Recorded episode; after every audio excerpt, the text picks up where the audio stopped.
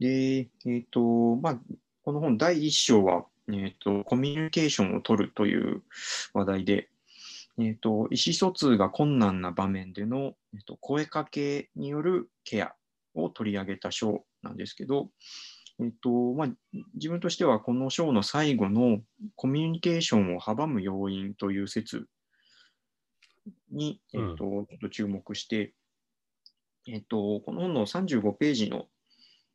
えーところ、このこのコミュニケーションをは阻む要因という説の冒頭のところに、えーコミュニケーションへの努力は、えーこうした制約条件に抗する闘争でもあるっていうふうな強い言葉が出てくるのが、えーととても印象的でした。うん。で、この制約条件っていう言葉は、えっと、後で非認証的な圧力、まあ、認証っていうのは、その、あなたとか一、一人称、二人称、三人称の認証、非認証的な圧力というふうにも言い換えられていて、えっと、機械への依存だったり、客観的な計測への肯定だったり、えっと、業務方と人員不足、うんもしくは、えっと、人を見る物差しとかヒエラルキーとかが挙げられていて、えっと、例えばその見取りの際にモニターばっかり見る医療者とか、うん痛みという主観的な訴えを軽視する医療者なんかが、えっと、例示されています。うんでまあ、要するにここでは医学的なものがあの大きく問題視されている箇所だなというふうにうん思います。で、まあ、こういう、まあ、制約条件ってコミュニケーションを阻む要因として制約条件というふうに言われているものはその現場で働いていて特別目立つものっていうわけではなくてその、まあ、我々がその医療のシステムがつつがなく安全にこう遂行されるためにあの日常に浸透していて当たり前に存在しているそんなものだなというふうに感じていてうん。あの、まあ、医療者っていうのは、あのまあ、現場の人員不足とか多忙のためにその、まあ、まずはミスなくシステムを回すっていうことが優先されて、まあ、それができて初めて余計なことをを、えーすることが許されるっていう感覚を持っていて、まあ、多くの場面で、まあ、あの特別なことはしないでおこうというような方向に流れていく傾向がどうしてもあると思います。まあ要するにそのこう機械機械モニター類だったりその臓器の状況を見るっていうことができて初めて村上さんが言うところの鍵かあ山括弧の体っていうその主観的で曖昧なものにあの注意を向けることが、まあ、そこで初めて許されるというような感覚があります。だからまああの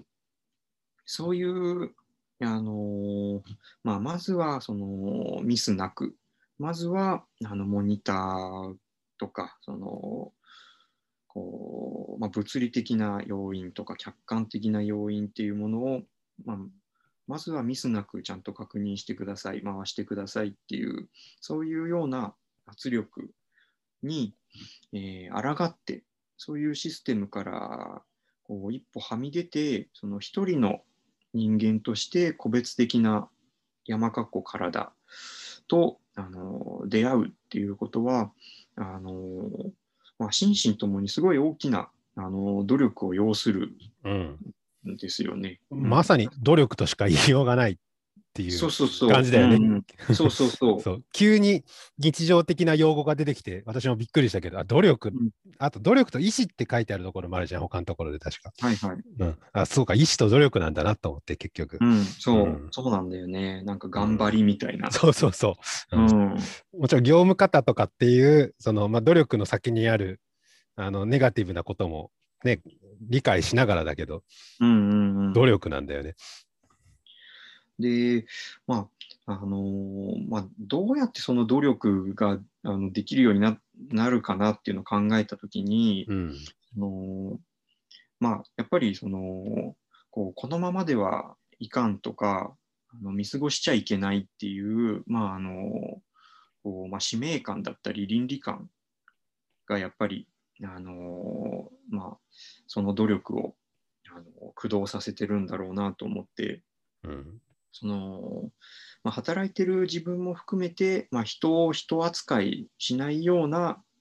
になっちゃってるシステムに対する、まあ、一種の怒りなんじゃないかなっていうふうにちょっと思って、うんうんうん。だからまあそう考えると、このコミュニケーションの努力、まああのね、最初に言った通り、あの闘争っていう風な言葉が書かれてるけど、やっぱりそれは一種のこう、なんつうのかな、レジスタンスみたいな、システムに対する、あのレジスタンスみたいな感じなんじゃないかなと思って、ここは結構あの、あの淡々と書いてるけど、すごい強い、あうん。のうんこう意味のあるところなんじゃないかなと思う思うんだよね。だそのシステムに乗らねえぞっていうそうそうそう。気持ちみたいなことだよねうん。そうそうそう。うん、で、あるいはもうちょっと具体的に言うと、システムっていうよりも、そのシステムに乗っている周りの人と、俺は違うぞっていう感じなのかなとも思ったけど、なんかそうね。怒り、システムに対しての怒りよりも、人に対しての怒りの方がこう、なんていうの？ああ、なるほどね。身近だから、私割とそうそうだったなと思って、学校現場で。あこの人のようには仕事をしないぞっていう。怒りはあったなと思って。こうただまあ、この後で、あのーこうこう訪問看護とかそのヘルパーとかのこうケアのスペシャリストの人のこうインタビューでその専門性を括弧に入れるとかうん、人を見る物差しを外すっていうこう言葉があるじゃない。うん、うん。だからこれっていうのはこうなんていうかなこうそれはヒューマニズムみたいな意味とはやっぱりちょっと違うのかなというふうに思っていて。うんうんうんはいあのこうヒューマニズムっていうよりもこう専門性のもとに語っているような気がして、うんあのこう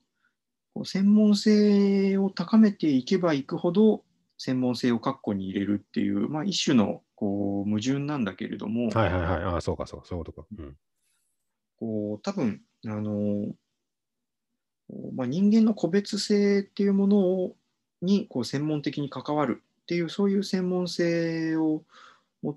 てるとするとそのまあ個別性とあの専門性としてのその一種の一般化というか普遍性みたいなものとのその矛盾とかジレンマっていうのが常にこのケアの専門性にはその根っこにあって、うん。まあ、そのジレンマに向き合うっていうことの専門性っていう部分が、うんまあ、このままじゃいかんとか、うんっていうような使命感とか倫理観をこう養うのかなというふうに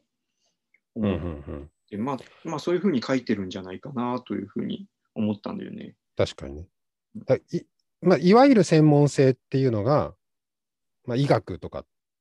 うんうん、そういうことだよね。で、そのいわゆる専門性とは違うケアの専門性っていうものがあるっていうこと。ああ、そうだね。だねうんうんでこの人はそれを専門性って言い方では書いてないよねうん、あ。そうだね、まあイン。インタビューの中でこうヘルパーさんがその専門性を括弧に入れるとか、うんうんうん。あってあ看護師さんかなだったかな、これは。ううんん、専門性を括弧に入れるとか。カッコに入れるってのが出てきたね。ううんん言ってんのかなと思って。あでも46ページに字の文で出てきてる。あ、出てきた。そうか。専門知識と専門職としての立場を一旦カッコに入れる。うんうんうん。というのが実践的を、うん、47ページ先入、専門職としての先入観や社会規範や自分の価値観を脇に置くっていう。うんうんうん。うん。まあね、だから、その、うん、やっぱりまあ、せ専こう専門家として、あのこうこのシステムの状況はいかんとか、まあ、やっぱりそう、あのまあ、ただの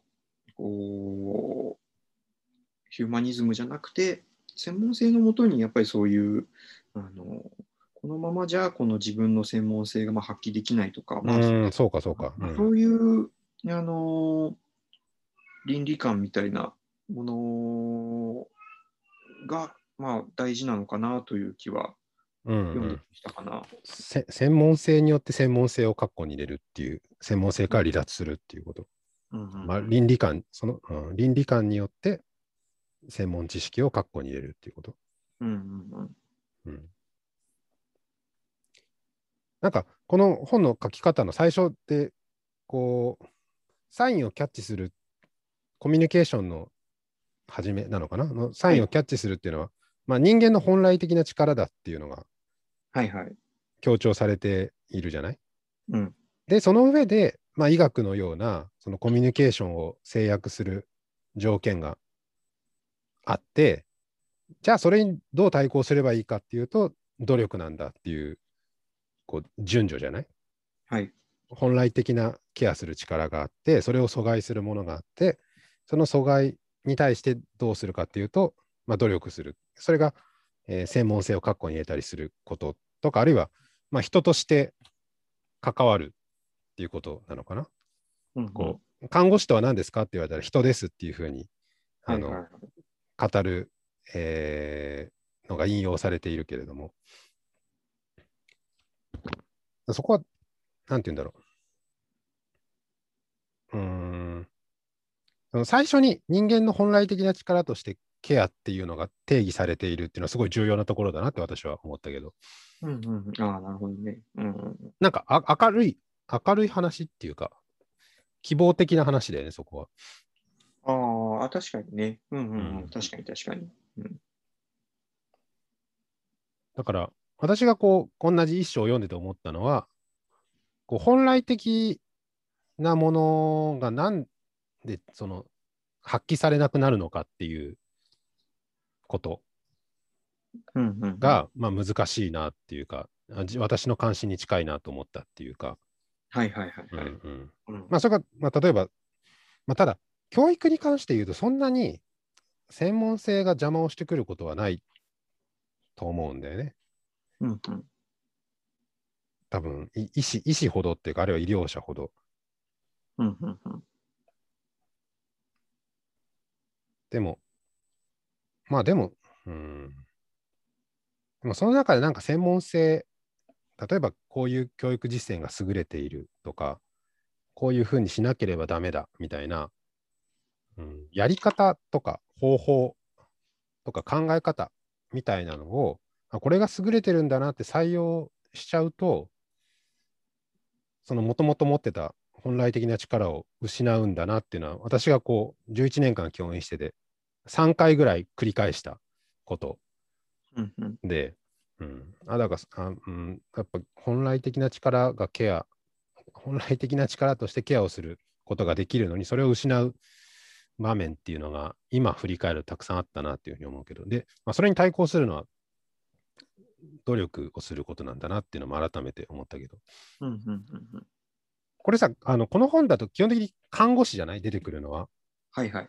看護師と医師、医師に取材してるわけじゃないじゃない？この本。うんうんそこの、なんていうの、違いっていうのはどうなんだろうなと思ったけど。はいはいはい。いや、やっぱね、あのーおーうん、やっぱり医師はね、あのーここで言ってるようなケアからはね、かなり遠い、やっぱり。うん。まあ、遠くなきゃいけない部分もある感じがするよね。うん、まあ、やそう、ね。役割としてっていうかうんうんうん。うん。そうね、あのーだから、まあ、医師のフィールドワークをやっても、面白くないんだと思う。多分うん 何も出てこない。そう、うん。あのーやっぱり、あのーおー目の前の患者とっていうよりは、やっぱり医学的な知識と、あのーうんコミュニケーションを取ってるっていう感じがね、やっぱりもっぱらそういう方向に流れちゃうからね。うん。うん。あのーそう、だからまあ、あのまあもちろん、その、誰かが、その、まあそういう医師にも、その、まあ、ケア的なコミュニケーションっていうものが発生するし、まあなんかそういう、まあいろんな立場をこう、こう、まあ変遷してるっていう、まあ見方はできると思うし、まああの、そういう研究をやってくれたら医者としては面白いなとは思うんだけど、うん。うん、だけど、あのそうね。うん、いや、多分つまんないと思うな、医者。うんうん医者を見てても。うん。し仕事における、うん、そういう二分、二つに分けることが正しいのか分かんないけど、医療の仕事の割合とケアの仕事の割合って考えたときに、うんまあ、看護師は割とケアの割合が多いっていうか、何割ぐらいなのか私には分かんないけど、まあ、医師医師はもっと全然少ないっていうことだよね。そうそうそう。医療の割合が相当大きいし、大きくあるべきだしっていううんうんうん。。まあそうね。まあ多分その医者はその、まあ、たまあ確かにその医療的なあの関わりが、まあ、多くなるのはまあしょうがないっちゃしょうがないかなと思うんだけど多分そのこう、まあ、切り替えをうまくするっていうのが課題なんだろうなと。中井久夫とかもあのすごいさらっとねあのこうあらゆる価値観から自由であるべき精神科医とか言ってるんだけど、まあ、あなたにしか言えないでしょみたいな感じのあ話すごいさらっとねあのあのあらゆる価値から自由であるべきであるとかそういうふうにねなんかあのい言い切るとかでもなくすごい急に唐突に形容詞句として、うんあの自由であるべき精神科医はうんぬんかんぬんみたいな感じで、上に乗っけちゃうのね、術後にしないでね。そうそうそう。で語るぐらい。恐ろしいね。うんまあ、だけど、まあ、やっぱりその、まあ、特に精神科医とかは、その、その専門性、その職業上の、その、要請として、その医学的なものの見方、あの、客観的に近いような、そういうものの見方と、その個別的な、ケア的な視点とっていうのを、こう、まあ、ある程度、こう、自由に、こう、なんとかね、あの、行き来して、あのやることそのものが、まあ、精神科医のうん要請されていること、あまあそうだよね。他の、他よりそうだよね。うん、うん。まあ、相撲自身としてはどうですか？行き来することは。あそうん、いや、それはね、本当に、あのーえっ、と、精神科医はね、確かにそれを行き来するのが日常、まあ、できない人ももちろんいるんだけど、うん。うん、あのー本当にそれをするのが日常かな。それ意図的にしてるのやっぱり努力して行き来、あこのタイミングでこっちに切り替えなきゃダメだなみたいな。あのーその、まあ、態度、態度を切り替えるっていうよりは、その、うこうまあ、実際にどういう手を下すかっていう方法のレベルでその切り替えていくっていうイメージああ、で、その、なんかまあ、あの、こう、まあ、例えば入院患者さんとかで、あの、昨日こういう問題がありましたって申し送りがあったときに、それを、あの、こう一般的な医学的な症状の問題として、その、捉え、捉えて、まあ、あの、こうまあ例えば薬で行くのかとか、はいあのこう、まあ、その、まあ、直接行動をなんとか変えていく方法でいくのかとか、うん。あの、っていう方面と、まあ、もう少し、あの、まあ、心理的な方面から、まあ、まあ、実際のとこなんでそういうふうになっちゃったのかねっていうのを、こう、一個一個点検していく作業から始めるかっていうのを、まあ、パッとなんど、どっちでいくかっていうのは、あの、こう、まあ、方法論で分けるっていう、分けて動くっていうのが実際のとこかなと思うんうんうん。う。うん。それ、その時々によって、どっちの方法がより適切かっていうのも判断するっていうこと？そうそうそう。うん。じゃあ、両方考えるんだ、毎回。ああ、まあそうだね。うんうんうん。そうだね。薬でやったらこうなるうん、し、で、今回は薬でいいなとか。そうそうそう。まあそうね、順番としてはやっぱり、まあ、まず薬でなんとかなるものなのかなっていうのを考えて、まあ薬使ってもそんな変わんねえなっていううん。思うときと、まあ薬であの変化あるか見てみるのが十分意味ある、いあの有意義なことだなって思うかっていうところが、まあ、まず第一の、うん、分かれ道かな。うん。うん。あ、それは面白いね。だまあ、そうだね。自由に行き来するっていうことだし、まあ、二つ、二つなのか分かんないけど、そういう、まあ、大きく分けて二つの方法が、を取れるんだっていうのをちゃんと自覚しないといけないっていうことだよね。あ、そうだね。うん。ううんんうっかりどっちかにはまってしまうというか、うん、うん、あ、そう、ね。起こり、起こりうることじゃない？なんか。うんうんうん。うん。あるいは、お俺はこれが得意だって勝手に決めつけて自分をあ限定してしまう場合もあるしね。うん確かにそうだね。うんはい。